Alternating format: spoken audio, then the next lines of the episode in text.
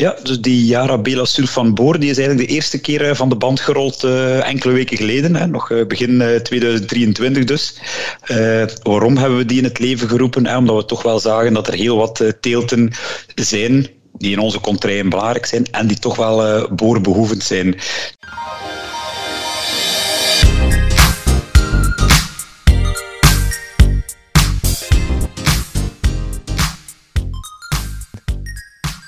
Welkom bij de Jara Podcast.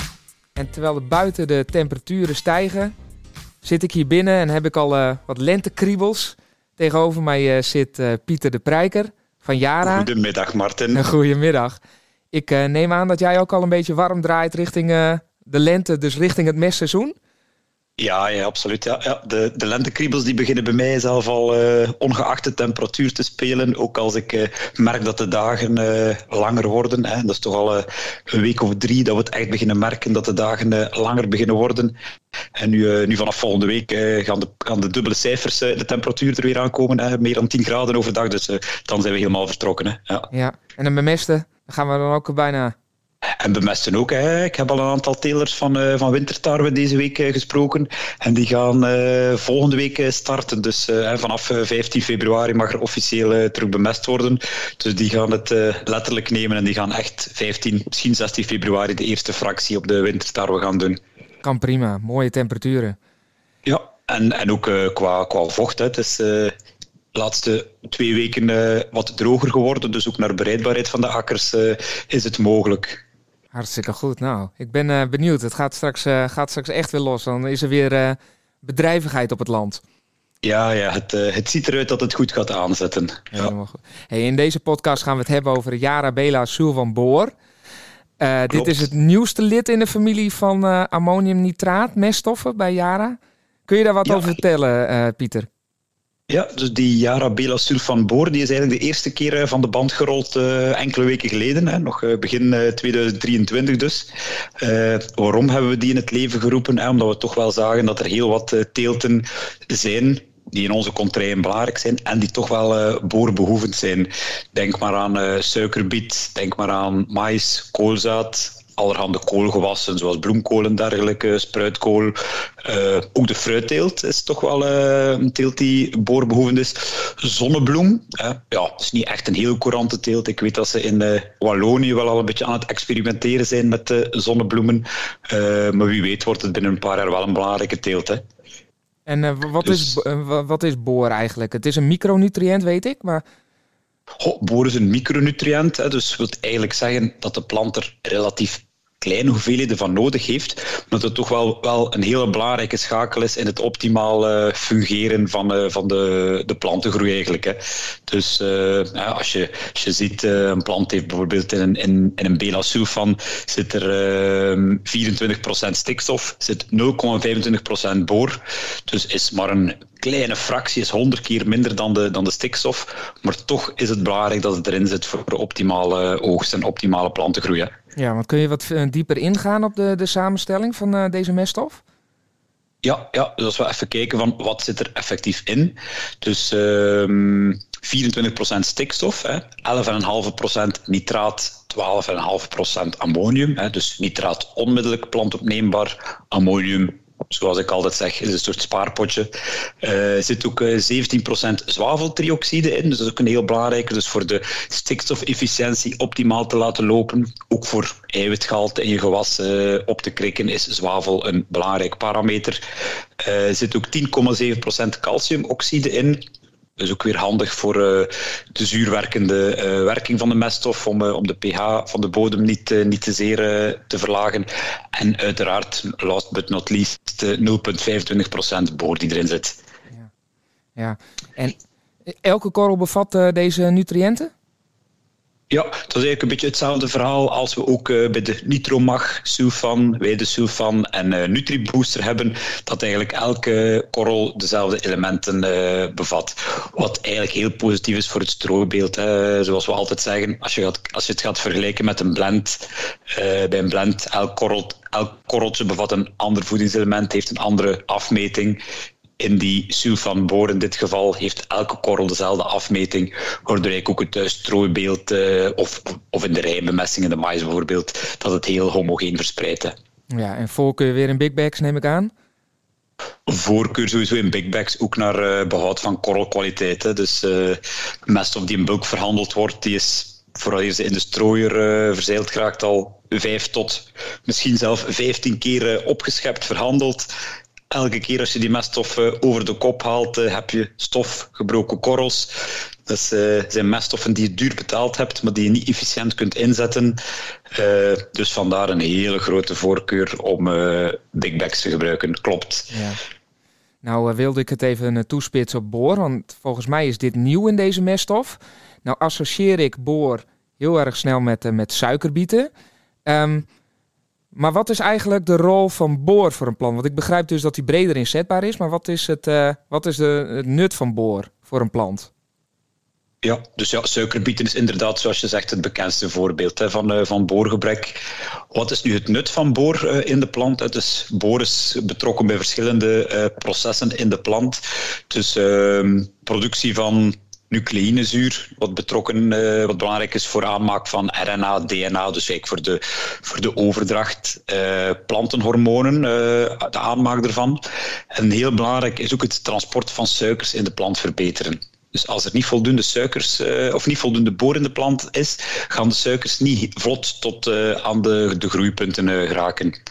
Ook uh, vruchtbaarheid verhogen, dus uh, vrucht- en bloemzetting. Denk maar bijvoorbeeld aan korrelzetting in, in mais. Uh, dat heeft eigenlijk ook wel te maken met die transport van suikers. Hè. Dus ehm, als, als er niet voldoende boor is, gaat het transport van de suikers in de maisplant ook niet optimaal zijn. En gaat ook de andere voedingselementen niet helemaal tot in de, de, in de kolf van de, van de mais geraken. Hè. Ja. Ah, aha. Want waar zou boorgebrek zichtbaar worden? Boorgebrek ga je altijd in de, in de jongste bladeren uh, zien, omdat uh, boor is niet mobiel in de plant. Dus er zijn bepaalde voedingselementen die wel mobiel zijn in de plant. Als daar dan een gebrek is, gaat het uit de oudste bladeren gaan halen en naar de jongste bladeren uh, gaan vervoeren. Maar bij boor is dat niet het geval. Dus de oudste bladeren, als die boor gaan bevatten, die boor zit daar vast en die blijft daar zitten. Uh, en die gaat niet naar de jongste bladeren uh, gaan. Dus ehm, wat zijn bijvoorbeeld de effecten? Inderdaad, ja, het mooiste voorbeeld, het bekendste voorbeeld is hartrot bij suikerbieten. Uh, slecht gevulde kolven bij de mais, zoals ik net al eens uh, benoemde.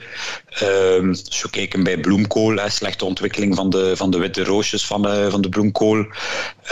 afsterven van de groeipunten van de bladeren heeft ook puur te maken met die suikers die door het boortekort niet tot aan die groeipunten geraken. Hè. Ja, en welke omstandigheden? Ik heb bijvoorbeeld... Ja? Ja, ik heb bijvoorbeeld ook een voorgeschiedenis in de, in de sierteelt, waar ik ook uh, in de kamerplanten uh, rondliep. En daar zag je dat identiek. Uh, planten met bruine punten. Heel veel kans dat het boortekort is. Ging maar gaan kijken naar de analyses. heel vaak sprong boorder als boosdoener uit. Ja. ja, juist. Want welke omstandigheden kunnen boren op de opname zeg maar, van boor moeilijker maken? ja, een beetje de, de standaard omstandigheden die bij heel wat um, tekorten uh, ook spelen. Dus lage temperatuur, uh, lichte gronden, hè, dus denk maar aan zandgronden uh, waar de boor makkelijk gaat, gaat uitspoelen. Ook droge omstandigheden gaan zorgen dat de boor niet vlot opgenomen wordt. Ook de pH. Hè. Is de pH te hoog, dan gaat, gaan er ijzer, aluminiumoxides gevormd worden. Is de pH te laag, denk dan eerder aan beneden de 5,5, gaat, er, makkelijk uit, gaat die makkelijk gaan uitspoelen. Ehm, wat belangrijk is, kijk ook gewoon op je bodemanalyses weet van, ah kijk, ik uh, teel een boorgevoelig gewas, uh, is het ook belangrijk dat je weet van, kijk, wat zit er in mijn bodem? Uh, niet enkel naar het boorgetal zichzelf kijken, maar ook naar de pH, zoals ik net zei. Hè. Je kan nog voldoende boor hebben, maar zit je pH, zit je pH bijvoorbeeld te hoog, gaat die planten de boor ook niet kunnen, kunnen bereiken. Hè. Ja. ja, helder, helder. Je gaf aan dat boor een micronutriënt is.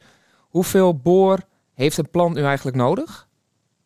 Ja, dus een beetje afhankelijk van, van de teelt. Hè, maar de boorbehoevende gewassen, um, bijvoorbeeld suikerbiet, heeft ongeveer een boorbehoefte van een 500 gram per hectare per jaar. Hè.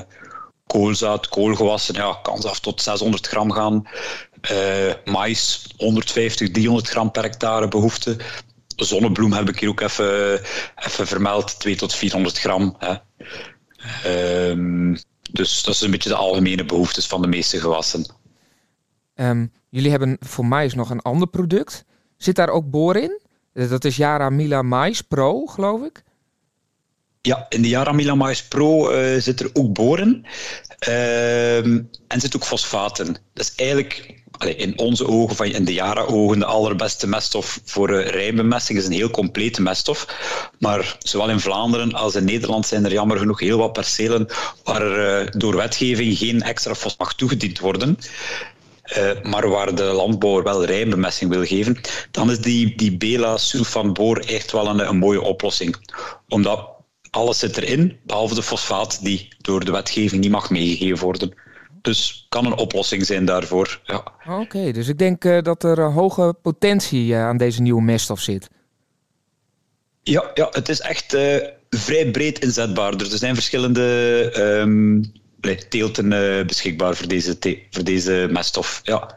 En inderdaad, bij, volgens ons is het de eerste meststof met boor erin die een complexe meststof is. Dus waar alle voedingselementen in elke korrel zitten. volgens mijn info zijn alle meststoffen die momenteel beschikbaar zijn met boor, zijn blends. Hè.